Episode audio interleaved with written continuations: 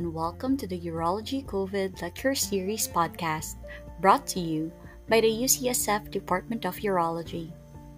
In today's episode, we have Dr. Wesley Mayer from Baylor College of Medicine talking about benign and malignant diseases of the adrenal gland. Uh, my name is Shreya. I'm one of the PGY4 residents at uh, Baylor College of Medicine in Houston, Texas. Um, I hope you guys are all staying safe and staying well. Uh, I'm going to introduce uh, Dr. Mayer, who is one of the associate professors here.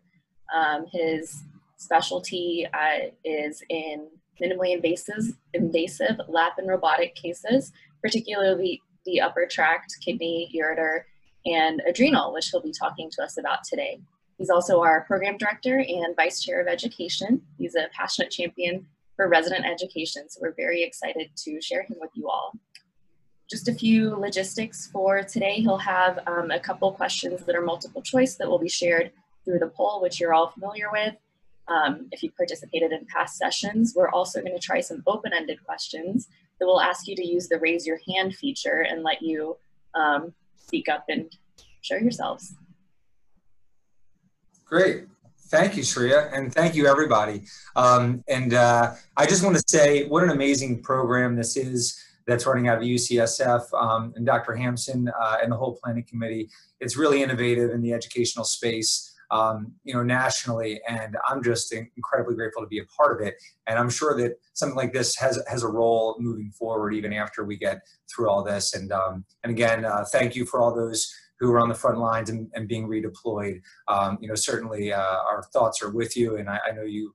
I know you guys will do great. Um, I also want to send a special thanks to Dr. Kern, who put together some um, questions about the lecture, and I'm really appreciative for that. And of course, um, Michelle Lifto and uh, Kirsty Cruz, who've just been unbelievable and made this complex process go really well. So um, I'm going to talk today about all of adrenal in uh, 45 to 50 minutes, so I certainly have my work cut out for me. Um, these are my uh, medical disclosures. This is my physical appearance disclosure. Um, you know, I haven't had a haircut in two months, so I'm sure like most of you, so please forgive any fluff um, so learning objectives, I believe, is um, for you, for what I, I, feel I want you guys and girls to be able to do at the end of this lecture. So um, what, what I'd like is, I'd like to really have a mastery of adrenal anatomy, histology, and function. Um, I'd also like us to be able to talk about the pathophysiology, be able to identify all the radiographic characteristics of the various adrenal masses, and then feel really confident about evaluating them hormonally and then also um, in terms of their medical and surgical treatment. But ultimately, I want you all to crush your adrenal questions on your in-service a um, couple more uh, points here. Um, we're going to be going fast. It's a, a lot to cover, um, adrenal in an hour. Um, and uh, in order to make it more interesting, I am going to be asking for it to be interactive. Um, so please, uh, when we ask for you to raise your hand or, or submit an answer, please do it. I think it'll make it much more interesting and fun. Um, so, uh, spoiler alert, this is all very highly testable material, and I think you all know that. Um, I'll try to highlight some of the more common things that I've seen on the SASP or in service in red as I go forward on the slideshow. But let's launch into it. Um, so, embryology, uh, the adrenal cortex develops from the mesoderm in the fifth week of gestation. This is a gross anatomy section with the you can see that the vena cava is cut away here. So this is the right-sided adrenal gland. Um, but I want to, for embryology, I really just want to focus on the more testable things. So our first poll question, if we can, um, Kirsty. So this is uh, the adrenal medulla, um, and it develops from what? We said the, the adrenal cortex developed from the mesoderm, but what does the adrenal medulla develop from during the seventh week of gestation? Give you all a couple seconds to answer that.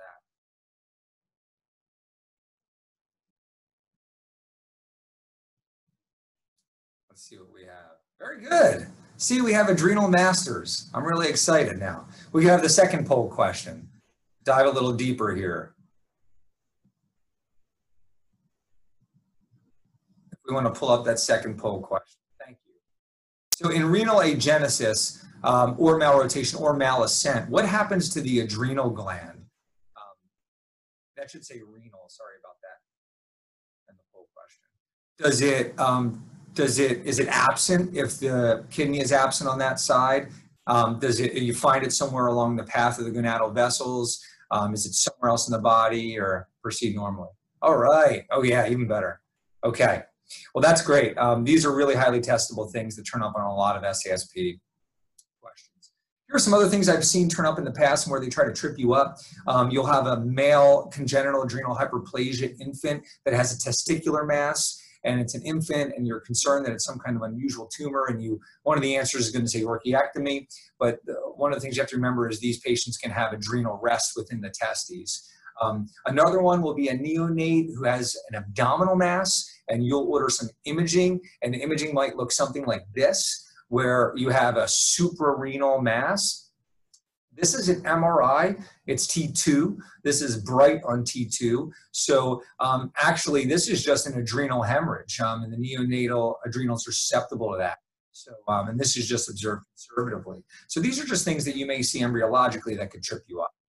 All right, I'm looking forward to trying this raise your hand feature here. So um, I would like someone nationally to fill in the blank here if you can. Um, someone tell me what the main arterial supply is for the adrenal gland. I can't wait to hear someone's voice giving this open-ended is. Anyone? Let me, let me, yes, Roshan.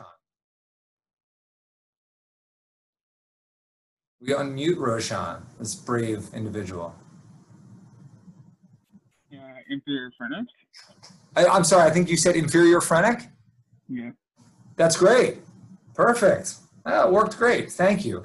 Um, thanks for doing that, Roshan, um, and breaking the ice. Um, there are other branches that come from the aorta and the renal artery. Those are the three blood supplies. And you can see some uh, accessory suppliers from, especially the gonadal and other areas. The venous drainage is different on the right versus the left. Um, on the right, it goes directly into the vena cava. It's sort of posterior lateral. It's very short and fragile. I did my residency at Penn, and we used to call this the, the vein of death. Um, it's one of those things where if you're not careful, you can a good day can turn into a bad day really quickly. Um, the left adrenal vein drains into the renal vein directly. Um, and there's something I want to point out. This is from Campbell's, and, and you'll notice that on this image, the adrenal vein plugs right into the adrenal gland. Well, that's actually not reality. Um, in reality, the adrenal vein courses along the medial aspect of the adrenal gland on the left side. And so I'm, I'm always telling residents that if you continue to chase the adrenal um, vein out that way, that'll always establish your medial border. It doesn't just plug right into the substance of the adrenal gland. It sends out lots of perforators. I also like this image because it's really good anatomically to get yourself oriented. You have the splenic artery here, and like it is very close to the adrenal gland. So you really should expect to see this when you're doing your adrenalectomies. We do a lot of kidney donors um, here at Baylor, and you may have heard uh, Rick Link refer to that last week. Um, you want to, when you're doing left-sided donor, get as proximal as possible on the renal vein. And I like this image because it just kind of reminds us, you know, the me and the residents that the SMA is closer than you think. Um, so let's try this. Uh, get ready for your raise your hand features. I would love to do the layers of the adrenal gland histologically as we move deeper um, through the adrenal gland. So I'll give you the ones, the capsule. That's usually a little difficult. But um, let's try to do the next one. Who can get number two? Who wants to raise their hand for this next layer as we go through the adrenal gland? Roshan is already a brave individual. Anyone else want to give it a try? Or anyone want to type into the chat? I can keep going if uh, we don't have any brave souls. Um, so, uh, oh, I think I see. There's some things in the chat. I can see the chat. Yes, yes, glomerulosa. You nailed it. Oh yeah, now I gotta. Thank you, everyone. But but what does the glomerulosa produce? You can fire that away. um, so yeah, I guess surrogately, uh, yes, mineralocorticoids and aldosterone. Thank you. Um, what's next? What's the next layer? Yes, and what does it produce?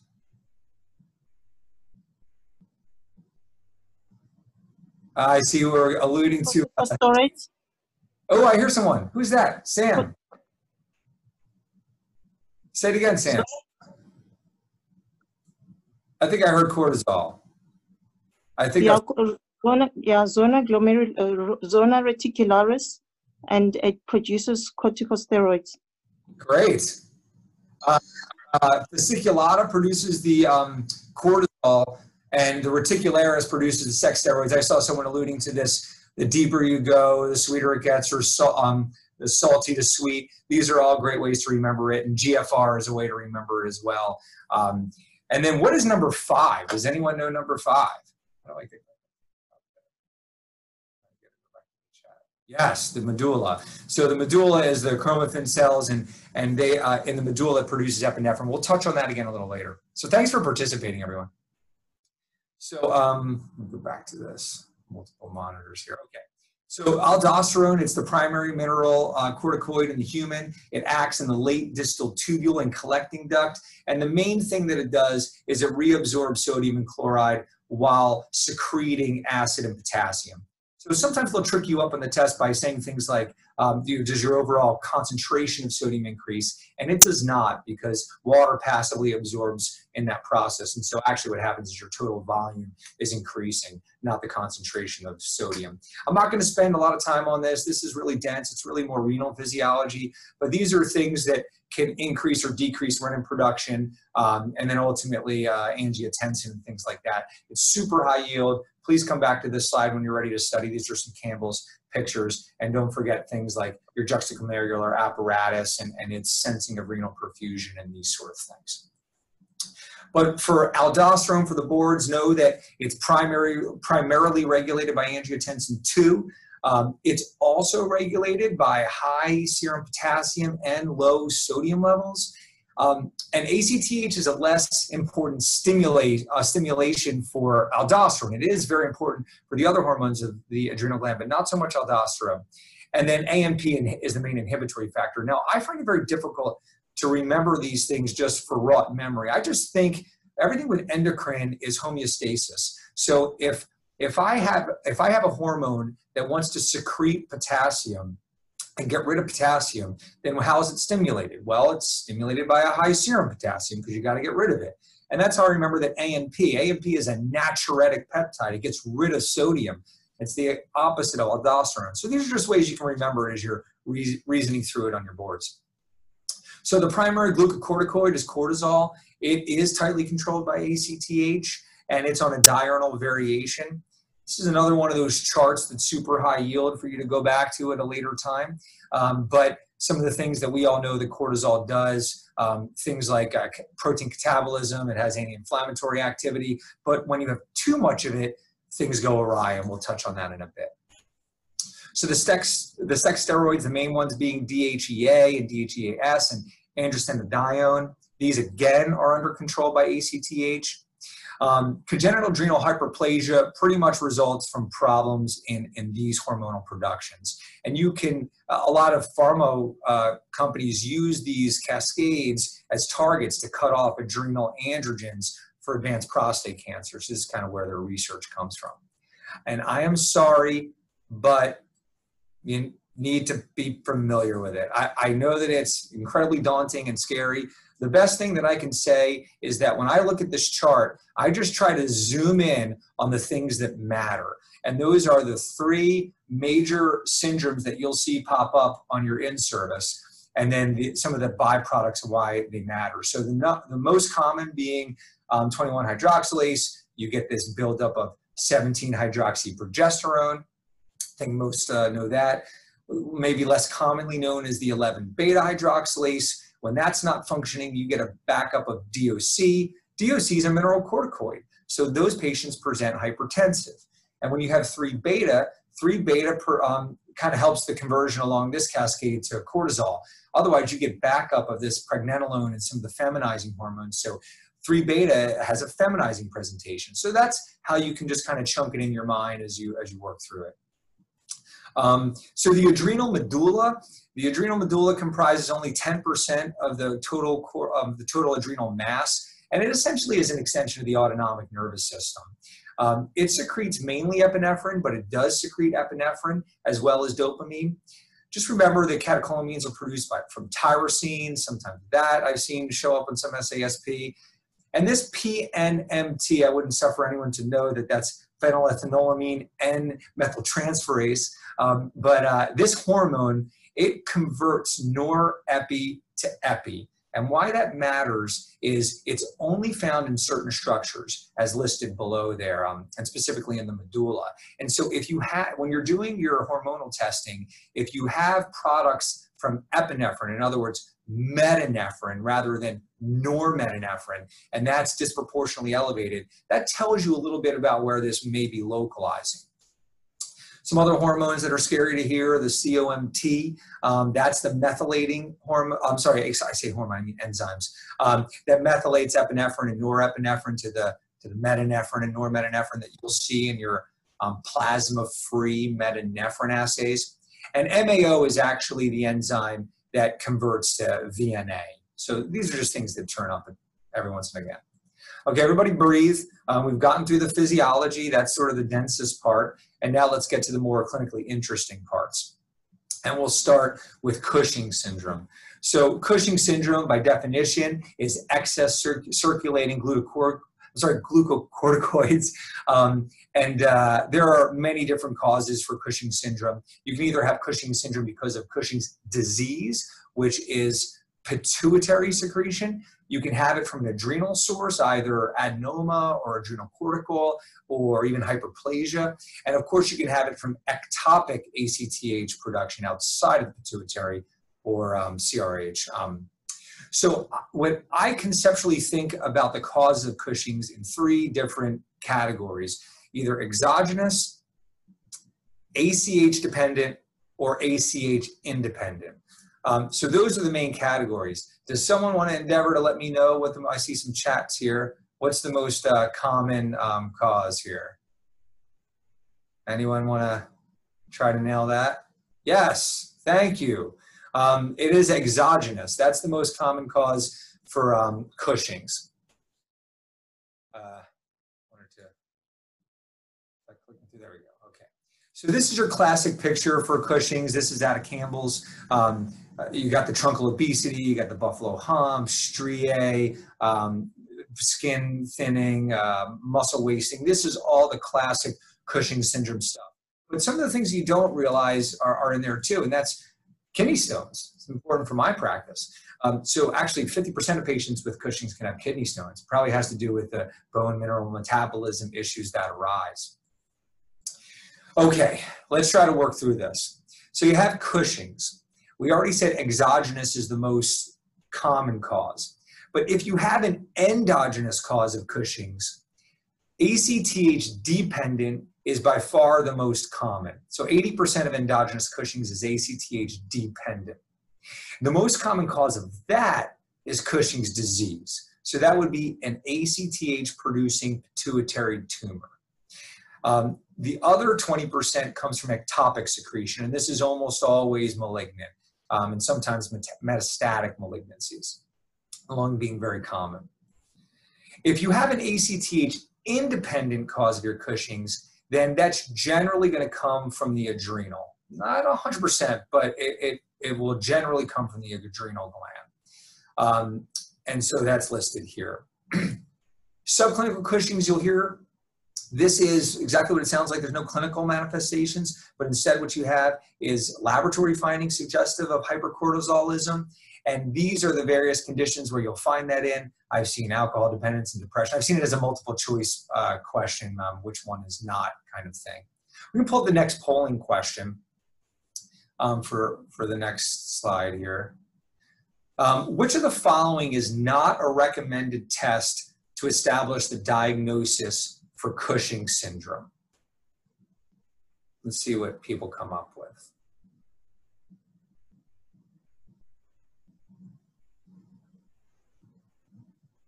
Let's see what we have. Okay, um, so that's interesting. So uh, a little, little less certainty. Believe it or not, um, you're all kind of right, uh, but it is an acceptable one, believe it or not. Um, midnight plasma cortisol level has been gaining in momentum, as you'll see in the upcoming slide. The one that's no good and the one that trips everybody out is the morning cortisol level. In isolation, the morning cortisol level is, is, not, is not a recommended test. So let's go through that a little bit. So thanks for that. Um, there are really three main recommended evaluations, and then this uh, midnight plasma level has been gaining some momentum in the Endocrine Society guidelines and European guidelines and some papers. But the, the one thing that you won't see on this list is just an isolated morning cortisol. It would have to be in, in combination with a low dose dexamethasone test. If you're like me, you hear something like that and you think uh, you get nervous, it takes you back to med school, you don't understand this stuff. But believe it or not, a low dose dexamethasone test is so easy to do. You just give the patient a prescription for one milligram, one tab of dexamethasone, and you tell them, take this at 11 p.m. and go to bed, and come here first thing in the morning at 8 a.m., and we'll draw all your adrenal labs. And it's just the easiest way to do it. And it, it sounds intimidating, but it's really not. Um, the other option that I would say is commonly done is the 24 hour free urine cortisol, and that, that would be another acceptable answer. And you can do the salivary cortisol, as um, uh, some people were recognizing as well. So let's pull up another uh, poll question if we can. What is the ideal way to determine whether a patient has ACTH dependent or ACTH independent hypercortisolism, in other words, Cushing's? ACTH dependent versus independent. How would you figure that out?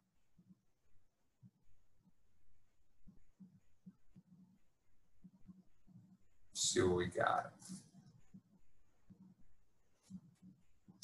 Um, okay, so uh, let's talk about that for a second. Um, let me, do I close that? Okay, so actually, um, this is the answer, uh, and it has to, and the reason for that, we'll come to it in a second, but when you're trying to think, is something ACTH dependent or independent, what are you really asking? If my cortisol is high, why is it high? Is the ACTH constituently high?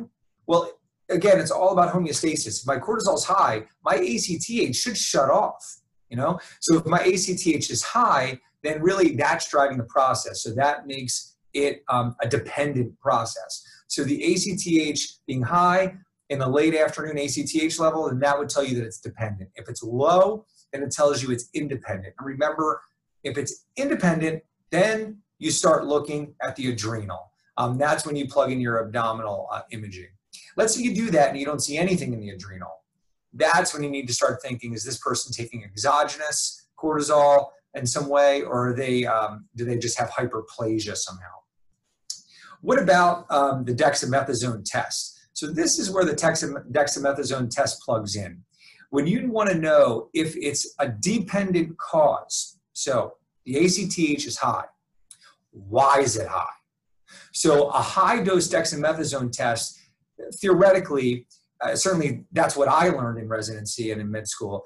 Theoretically, a pituitary source will be suppressed when you give a high enough dexamethasone dose whereas an exogenous source won't be. And so that'll tell you the difference between is it Cushing's disease, a pituitary source, or an exogenous source. Well, it turns out that that may not be as reliable as we thought. So really what's recommended in modern times would be an ACTH direct sampling via in, inferior petrosal, um, uh, sinus sampling. And, uh, or you can do an MRI of the brain. So I'm glad we uh, picked up on some of those things. Um, Cushing's disease, how do you treat it? Well, if it's a pituitary problem, you have to have a surgical intervention for that. Many patients relapse. If you do relapse, sometimes ultimately it comes to needing to have the adrenals out despite it being a pituitary source if it just you can't overcome it um, by controlling the pituitary source. If it's an ectopic ACTH producing tumor, resect the tumor remember, if you resect um, both adrenal glands and your pituitary is in place, or even there's a, a little bit of it left, you run the risk of this Nelson syndrome, which you'll see pop up at times. This is pituitary adenomas that grow and you get hyperpigmentation. That's kind of the pathognomonic finding. And of course, if you have a cortisol secreting adrenal mass, then you simply want to remove the adrenal gland uh, you can do, uh, perform some medical treatment, although that's uncommon. Let's move on to Conn syndrome. So uh, Jerome Conn figured this out when he had a patient who had hypertension, uh, mineralocorticoid activity, and an adrenal tumor. But how common is that? Well, it's only about 10% of hypertensive series, so it's not vanishingly uncommon. But I think what's important to note is this next point, and that's that actually the predominant cause is hyperplasia, not an adenoma, not a tumor. And, and we'll come back to that idea when it comes to management. Classic features, hypertension tends to be severe, tend to be on multiple medications, um, and then hypokalemia. I've had many people say, oh, you know, why do you have to screen this person? They obviously don't have Conn's, so potassium's normal. Well, it, it can be normal, actually. In fact, in some series, it can predominantly be normal. So don't go based solely on your potassium. If you have a, a young patient on multiple blood pressure meds, you need to think about Conn syndrome, regardless of the potassium. This again, uh, a little chart for you to go back and, and, and reference. These are some of the reasons why you might want to screen a patient for Conn syndrome. But for our purposes today, I would say if you have an incidentaloma with hypertension, so an adrenal mass with hypertension, that would be the main reason to do it. If you didn't have hypertension, you probably don't need to screen for Conn's. How do you screen for Conn's?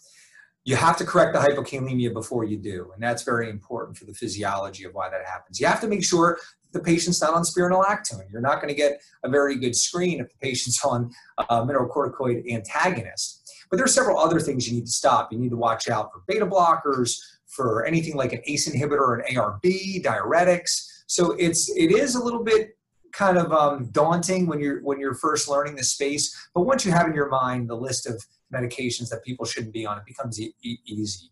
I'll tell you what's not easy and what keeps me up at night is I'm telling this person who's on three blood pressure medications, hey, just just stop these medications for a few days. We're going to get some blood work. I'm just a urologist. Don't worry, you'll be okay. Um, that gets me nervous. So I usually have some disclaimer in the medical record. I talk to the patient about it. I make sure they talk to their primary care doctor before they do it, and they all have to have a blood pressure cuff. Um, so they have to be taking their blood pressures a couple times a day to make sure they're safe. But ultimately, once you've controlled for all of that, then really what you're doing is you're obtaining a morning aldosterone and plasma renin activity. And what you're looking for is the aldo to renin ratio. Um, and it should be high. I often will have uh, someone come up to me and say, "Oh, but the the aldo to renin is super high, Wes. Uh, you know the the renin was 0.1 and the aldo was 10. You know the ratio is 100. This person has Conn syndrome." But not really. I mean, we're talking about hyperaldosteronism. So the baseline is that they have an elevated aldosterone. If they don't, then it could just be artifact. Um, and in fact, the, the false positive rate can be as high as 30%. So make sure it passes the look test and, and it makes sense that the patient, that their aldo is actually high. And if you do find, uh, if you do get a finding, then confirm it. A nice way to do that is with the oral sodium loading test, which you know, I don't, I don't know that we need to necessarily go into the details of that, but um, you're looking for suppression. You load them up with sodium and clearly your aldosterone should shut off. Now, this is a very important point, and that's that if you have a patient who's got hyperaldosteronism, you can't rely on your CT to make the judgment call of whether you should do surgery or not. Because if they have no adenomas, that doesn't mean that they won't localize to one adrenal or the other based on uh, unilateral hyperplasia. And if you have an adenoma, that doesn't mean that it's it's a functioning adenoma. It may be non-functioning, and they may be overproducing from both adrenals. So, in fact, don't make base your decision on your CT scan alone. Instead, establish lateralization with adrenal vein sampling. Now, Campbell's will reference a couple age groups where maybe it's not necessary. You have a younger patient who has, a, um, you know, adrenal mass and, and they fit the bill, then maybe, and younger being less than 40, less than 35. But in general, you should be turning to adrenal vein sampling. If the adrenal vein sampling is inconclusive, these are some of the tests that pop up. We're getting in the weeds here a little bit. Um, postural stimulation test. Again, um, th these things are not things that you're probably going to do in your practice. But what I do is a 24-hour urine aldosterone. I think it's super easy. Again, just looking for hyperaldosteronism. Um, these other things are a little bit harder to find probably in many centers. So if you do lateralize and you want to do an adrenalectomy, but please counsel the patient. Um, I can't tell you how many times I've heard a patient uh, frustrated, um, you know, from from not being off their medications and just not understanding the fact that actually 50% of patients are still going to need some kind of antihypertensive. And there are some predictors for that. Is the patient um, old? How many meds were they on? How long has it been going on? But you should just counsel the patient that this doesn't necessarily mean you're going to cure their hypertension, and they may still need to be on meds. In the post-op period, maintain your IV fluid, your sodium fluids, and maintain a high sodium diet. Remember, you just had a hormone on board that was absorbing quite a bit of sodium and also absorbing total body volume. So you, you need to make sure you support that in the post-op period and watch out for hyperkalemia. If you don't, if you don't think you can operate on the patient, then it's a very good option to just simply, um, you know, use spironolactone. And I've, I've had many patients that I've maintained for seven, eight years on that, just because they're not operative candidates. This is how I picture myself when I enter the room for a pheochromocytoma. I am very much relying on my team. I may have some abilities, but it is a team sport and it can be very dangerous. And so let's uh, use this as a lead into pheochromocytoma. Um, this is a catecholamine producing tumor. It can come from the medulla. It can come from extra-adrenal sources. These are known as paragangliomas. I would love to hear from uh, uh, everyone nationally. Does anyone know, um, have an idea what the most common site is? Excited to hear this one. Anyone? I thought I would never get to do the Bueller. Anyone? This is a perfect opportunity. Wow, we got it. we have an adrenal rock star here. Um, thank. I want to make sure I, uh, that's Deepanesh, right? That's rock solid. And you know what, Jeremy? That's pretty solid too, as you'll see, um, because actually that's where you find it. It's basically right by the IMA, um, just above the bifurcation of the iliacs and the aorta. So really nice. Good job, everyone. Um, what percent of patients with pheochromocytoma will present without hypertension? That's a poll question. Sorry for, for that, uh, Kirsty. So what percent of patients will present without hypertension? We can probably uh, close that out. I think people had some time to think about it. See what we got. Okay, yeah, 10%. That, that is right. Um, I want to ask the chat, what percent of patients present with no symptoms? None whatsoever. Anyone want to take a stab at that in the chat? Completely asymptomatic pheo? I want to throw a number into that chat. Not bad. I appreciate your bravery, David. 5%. Oh, boy, it's always third time's a charm. 20%, you got it. 20% of patients will have absolutely no symptoms whatsoever, which is a little bit scary. Um, th this are the cl clinical manifestations. Top three are the most common and what you'll see a lot. But um, you know, don't forget hyperglycemia. Hyperglycemia is one that falls off people's radars in the post-operative period. Thanks for your participation, everyone. So when it comes to the biochemical workup, what we're looking at here, what, what I do, it's the easiest, is plasma-free metanephrines. It's super sensitive.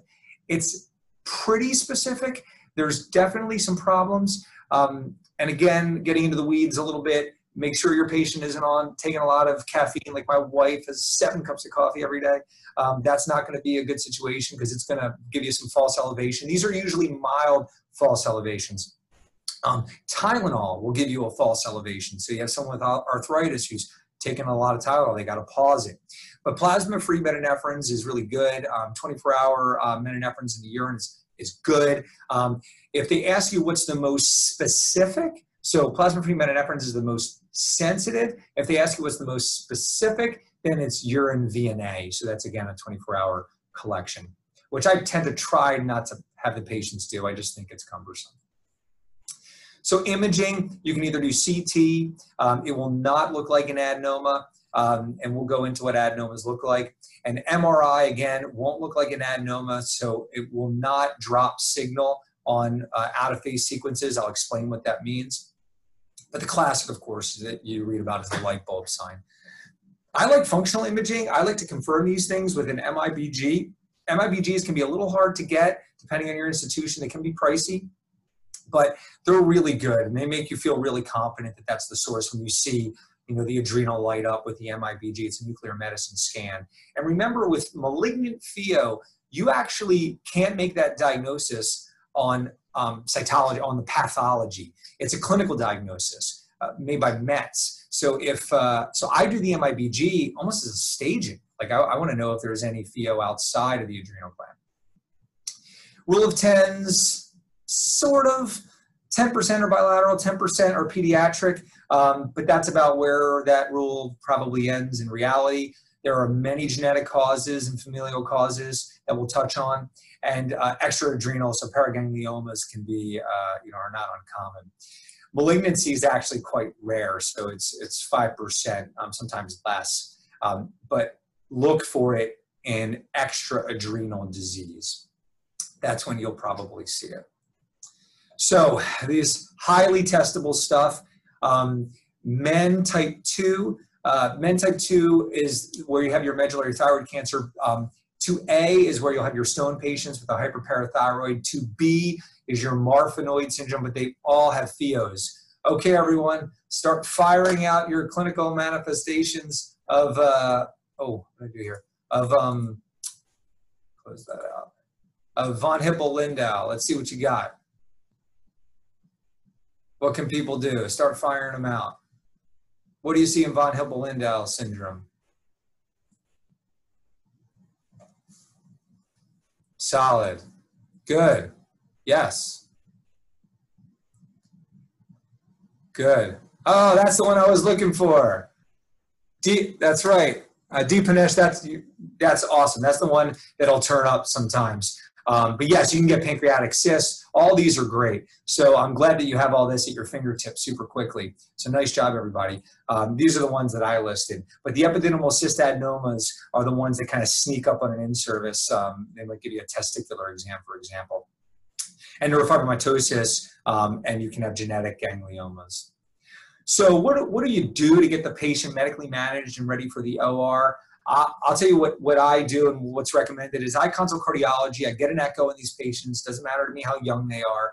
I work with a team. Um, I have an anesthesiologist who does all these cases with me. Um, I have an endocrinologist who manages all these patients with me. Um, you may not have an anesthesiologist who has an interest, um, as mine does, in pheos, and that's okay. I would just say to find your anesthesiologist who you feel like is the best at critical care or just takes great care of people and can handle intraoperative perturbments in physiology and just say, you know what, you and me, we're going to be an adrenal team, the two of us. And you just book all your cases with that person. And that's probably the best way to do it.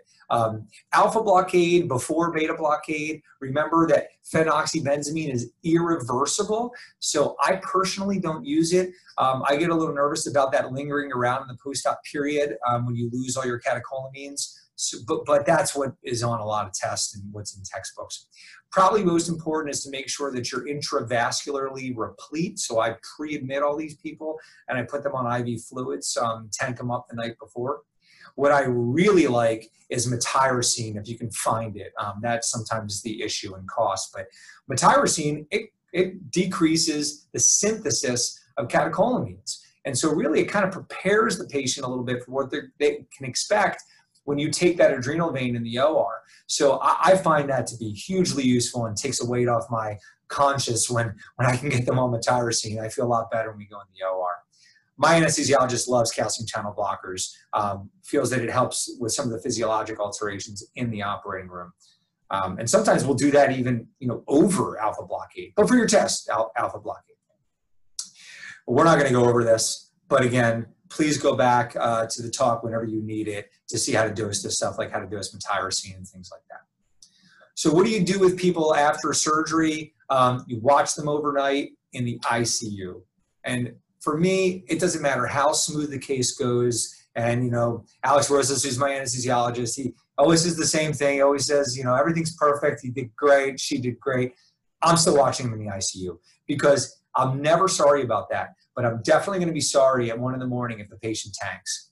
Um, so watch out for hypertension, watch out for hypoglycemia, as I mentioned. And when they come back for your follow-up visit, remember to get um, a, uh, uh, your metabolic testing again to prove that you actually uh, fixed it. This is metas uh, metastatic malignant pheo, just in case you get asked, it's going to be uncommon. Maybe the only thing you might get asked is, can you use radioactive MIBG, similar to, say, a thyroid using radioactive iodine. Okay, uh, adrenal cortical carcinoma. I like this lead-in slide because it's a big, ugly tumor with an IVC thrombus, and it kind of centers all of us to remember what a bad tumor this tumor can be. it can be in kids or adults. Kids tend to present earlier. They tend to present earlier because they tend to be more biochemically active than adults, although the adults are quite bi- biochemically active. But it's always important to take a step back and remember this is a rare tumor. So if you have a patient who has a previous malignancy, for example, and they have a new adrenal lesion, it's going to be way more common that, that it's going to be an adrenal metastasis than it's going to be an ACC. Can anyone fill in the blank there? Oops, I did. Oh well, that's okay. Did someone actually go for it? No, that's okay. I'll fill in the blank. It's 50%. So 50%, so if you have a patient who had breast cancer, who had kidney cancer, lung cancer, and they have a new adrenal mass, 50% of the time, that mass is a MET. And that's really important to keep in mind as you evaluate a patient who's coming to your office with an adrenal mass. Um, let's see. So again, as I mentioned, they usually present with advanced disease. I talked about how uh, kids secrete more than adults. What I would like to drive home on this slide is that these are the virilizing tumors. So nothing else have I mentioned today that talked about that, that deepest layer, the sex steroids. But, but you will get that in ACC. You'll see some virilization.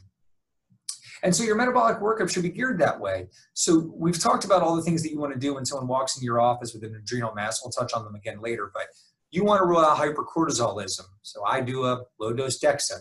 You want to rule out pheo. So do epinephrines. If they're hypertensive, you want to rule out Conn's. So you do an aldo-renin ratio. But if you're concerned at all that they may be virilized or they may have an ugly tumor, then you're going to want to do the androgens. Um, what do they look like? They're big. Um, so 90% of ACCs are greater than five centimeters, but that does not mean that 90% of adrenal masses greater than five centimeters are ACCs. That's a really important point.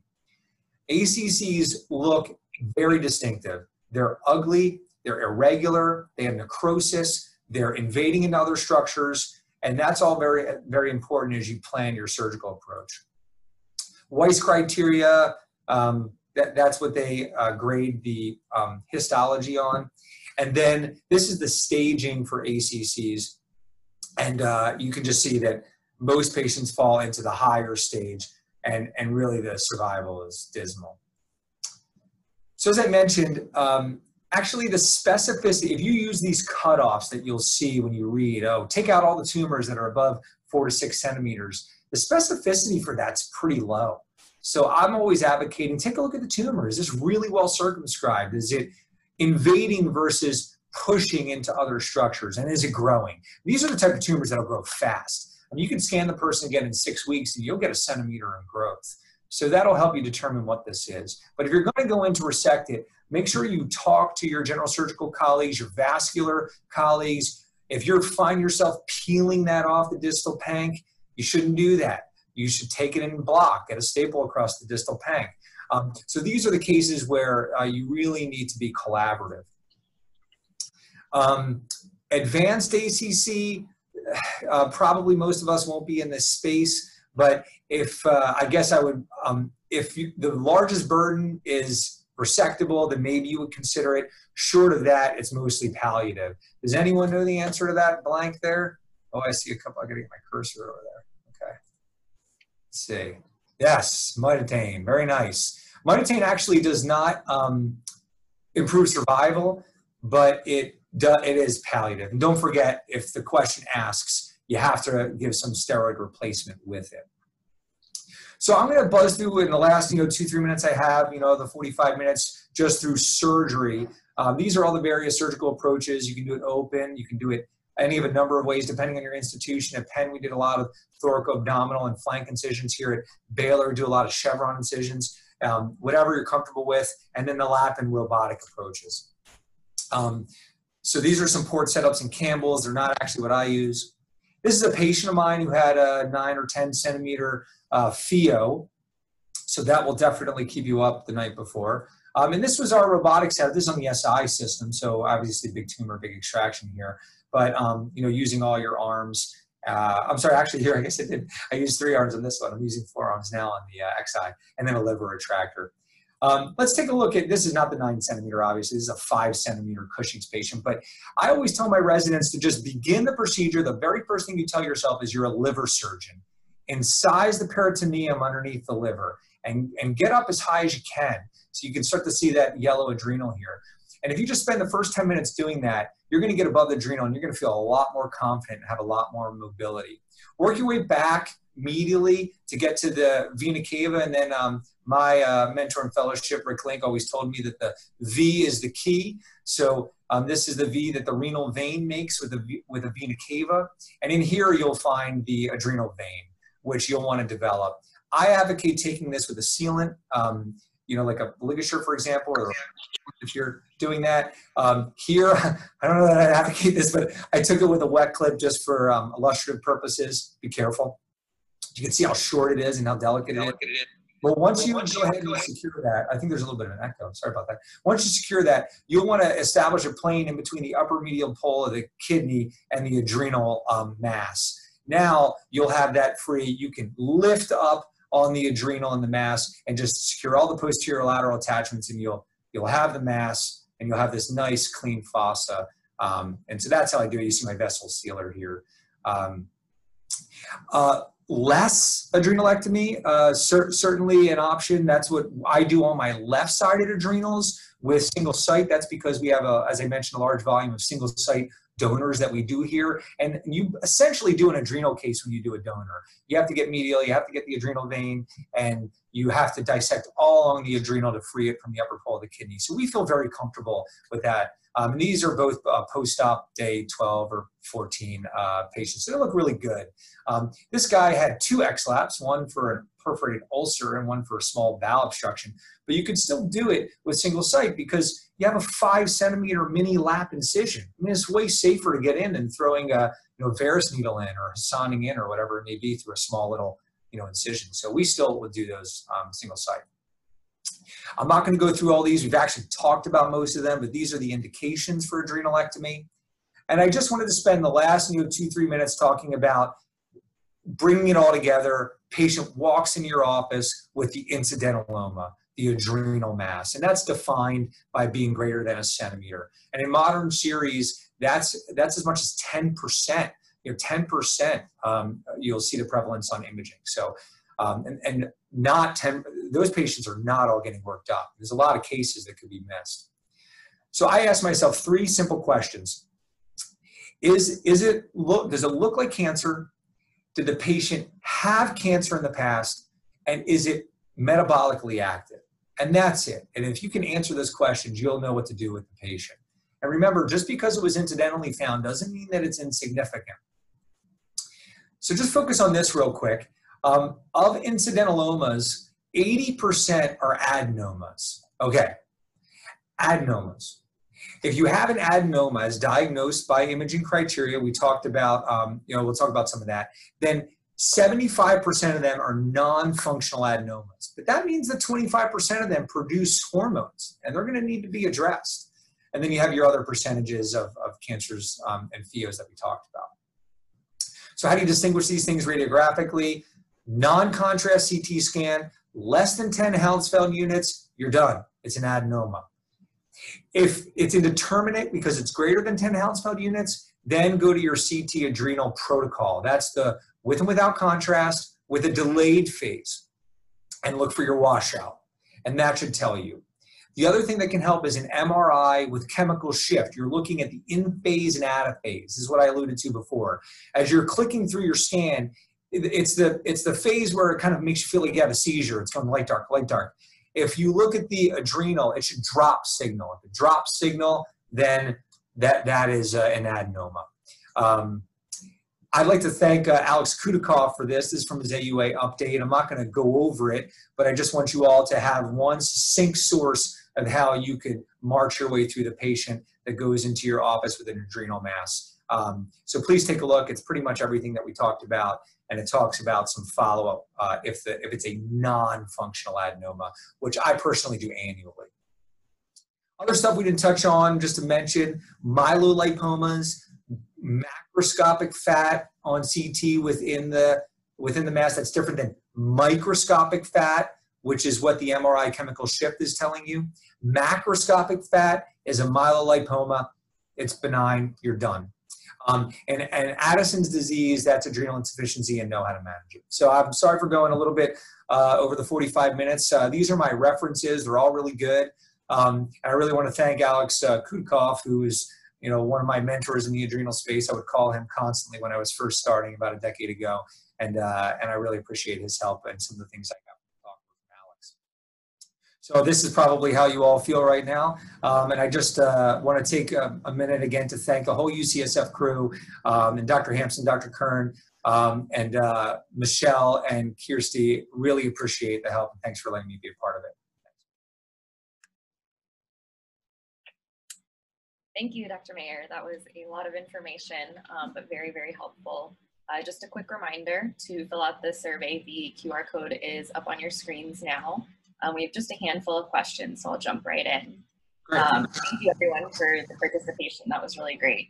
Um, so to start off with some diagnostic questions, um, there's a little bit of, uh, people wanted some clarification on uh, if your CT shows an enlarged unilateral adrenal gland and they have an elevated aldosterone to renin ratio, you would still do adrenal vein sampling? Correct.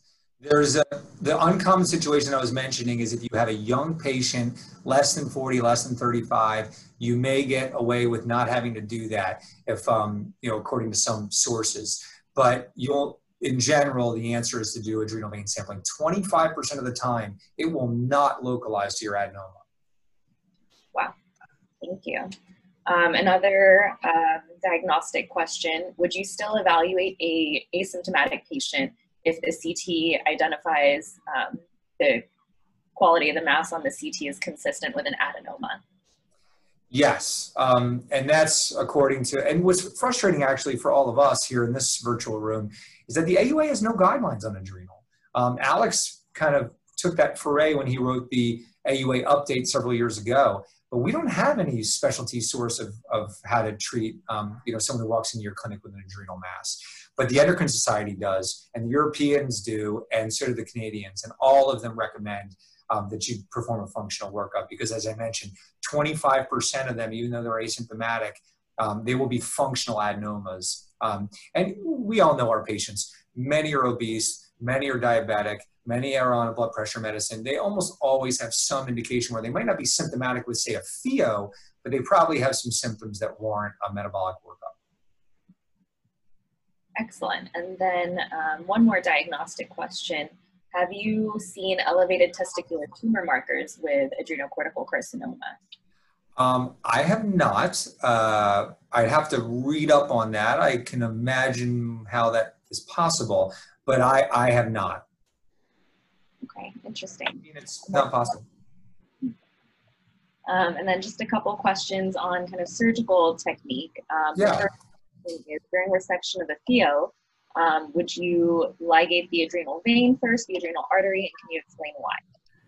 Yeah, so the dogma is to do the vein first. And the reason for that is as you manipulate the adrenal gland, you're basically thinking about it as squeezing catecholamines through the vein, and it can be very difficult for your anesthesiologist to get control of the situation. So the test answer is to have early ligation of the uh, of the adrenal vein, um, and I don't partially ligate it. Uh, but I do have lots of communication with my anesthesiologist. Again, like I said, we've worked together for many years. So um, we make sure that they feel very volume replete. They got the magnesium on board, all the various things they're doing to stabilize the patient and it's very clear when I say, okay, this adrenal vein is going to go now, um, and then we all uh, get ready for that. Um, so no, but I don't do any kind of temporary clamping or any of those kind of things. Okay, and then this is the um, then one more surgical question. Can mm-hmm. you review pearls for dissecting the adrenal gland on the right side? Yeah, so um, I, I, can uh, well, I don't know if it'll be useful to go back to those things. I know I clicked through them a little quickly, but I think the best thing you can do is get the liver really up out of the way. It'll give you a lot of mobility. And then um, after you kind of, you have to take that upper corner uh, of the colon kind of in that, um, the ascending colon goes to the transverse and, and a little bit up in that upper corner just so you can get on the anterior surface of the IVC. And once you have that, and you can just see the peak of your adrenal vein, I'm sorry, of your um, of your renal vein taking off from your IVC, you essentially identify that as a V on your screen. And then somewhere in that V is living the corner of the adrenal gland and your and your adrenal vein. And so you just very carefully and proddingly start, you know, your dissection in there carefully. Um, and and then you identify your adrenal vein. And like I said, I tend to try to take that with the LigaSure. Um, the LigaSure has a little lower profile than the robotic vessel sealer, um, and uh, I, the assistant can run that really well. And after that, I, I do establish my plane between the upper medial pole, the kidney, and the adrenal gland, and then take everything anterior. Um, just and just pull it straight up, and you can just walk right underneath it. Excellent. And then this is our last question going back to um, kind of diagnostic workup again. How do you rule out exogenous steroid use as a cause for Cushing? Um, yeah, I guess um, for me, it'd probably be like uh, ruling it in. It's when it's not making a lot of sense. You know, the, um, so uh, an exogenous source, um, your your ACTH, you know, so it looks like your, your ACTH is suppressed. Um, so here, actually, let me, uh, that's a, it's a good question. I want to go back to that slide because we, it gets complicated. I want my thing to, let's go back to that one slide real quick, everybody. Um, when we go back to this workup question. So um, the so you have a patient you're trying to decide if it's ACTH dependent or independent. If the ACTH is high, then you know it's dependent on ACTH. But if the ACTH is low, then you start immediately looking for your adrenal source. But if your adrenal source is not there, there's only one, two things it can be. It's either that you have hyperplasia, which you should be able to see on cross-sectional imaging, or the patient's taking exogenous glucocorticoids. So I'm not sure if that makes sense. I think so. Diagnosis of exclusion, essentially. Um, and then we just had one more question pop up. Um, if you uh, incidentally find ectopic adrenal tissue in a surgical specimen, let's say for a hernia, do you need to follow that up in any way? Uh, no, I think um, it's a good question. I'm thinking it's funny. Everyone who walks in my clinic has cross-sectional imaging. So the first thing I almost said was, um, what if they have two adrenal glands that are normal? I guess the question is, would you image the, the patient? Um, I don't think there's any indication to do that. Ectopic adrenal rests are pretty common. Um, so I don't think that I would bat an eye about that unless they had other um, uh, manifestations of an adrenal possible source or something unusual going on. It's a good question though. Excellent. Well, that wraps up um, all of our questions. Thank you everyone for your participation today. Thank you for listening. We'll talk to you soon. Learn more by visiting our website, urologycovid.ucsf.edu.